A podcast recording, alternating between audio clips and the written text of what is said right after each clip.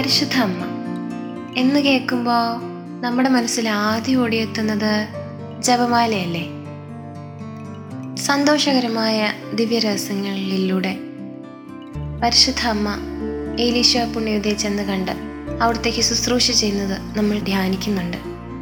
ഏലീശ പുണ്യവതി അല്ലെങ്കിൽ എലിസബത്ത്.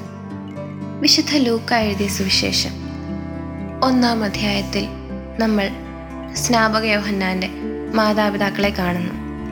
സഖറിയായും എലിസബത്തും ദൈവത്തിന്റെ മുൻപിൽ നീതിനിഷ്ഠരും കർത്താവിന്റെ പ്രമാണങ്ങൾ അനുസരിക്കുന്നവരുമായിരുന്നു അവർ എന്ന് നമ്മൾ കാണുന്നു.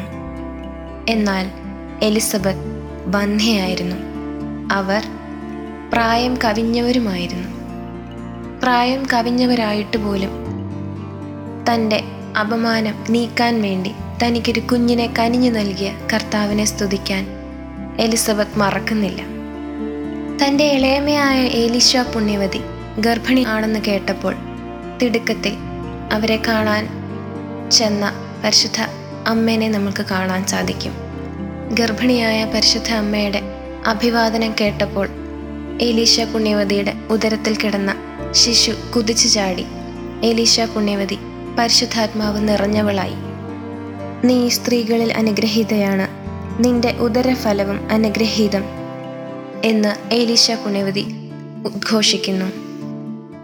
ഇത് തന്റെ കർത്താവിന്റെ അമ്മയാണെന്ന് ഏലീശ പുണ്യവതി എങ്ങനെ തിരിച്ചറിഞ്ഞു? ദൈവത്തിന്റെ മുൻപിൽ നീതിനിഷ്ഠരും കർത്താവിന്റെ പ്രമാണങ്ങൾ അനുസരിക്കുന്നവരുമായ അവർക്ക് ഇത് ബുദ്ധിമുട്ടുള്ള കാര്യമായിരുന്നില്ല. അതുകൊണ്ട് പരിശുദ്ധ മാതാവിന്റെ അഭിവാദനത്തിലൂടെ പരിശുദ്ധാത്മാവ് നിറഞ്ഞവളായ ഏലിഷ പുണ്യവതിക്ക് ഇത് തന്റെ കർത്താവിന്റെ അമ്മയാണെന്ന് തിരിച്ചറിയാൻ സാധിച്ചു.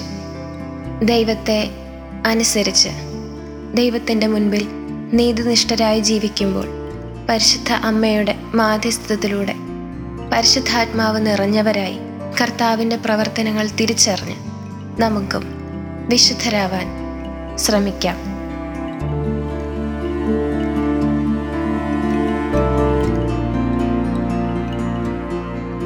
You're listening to Heavenly Voice from Caris Youth.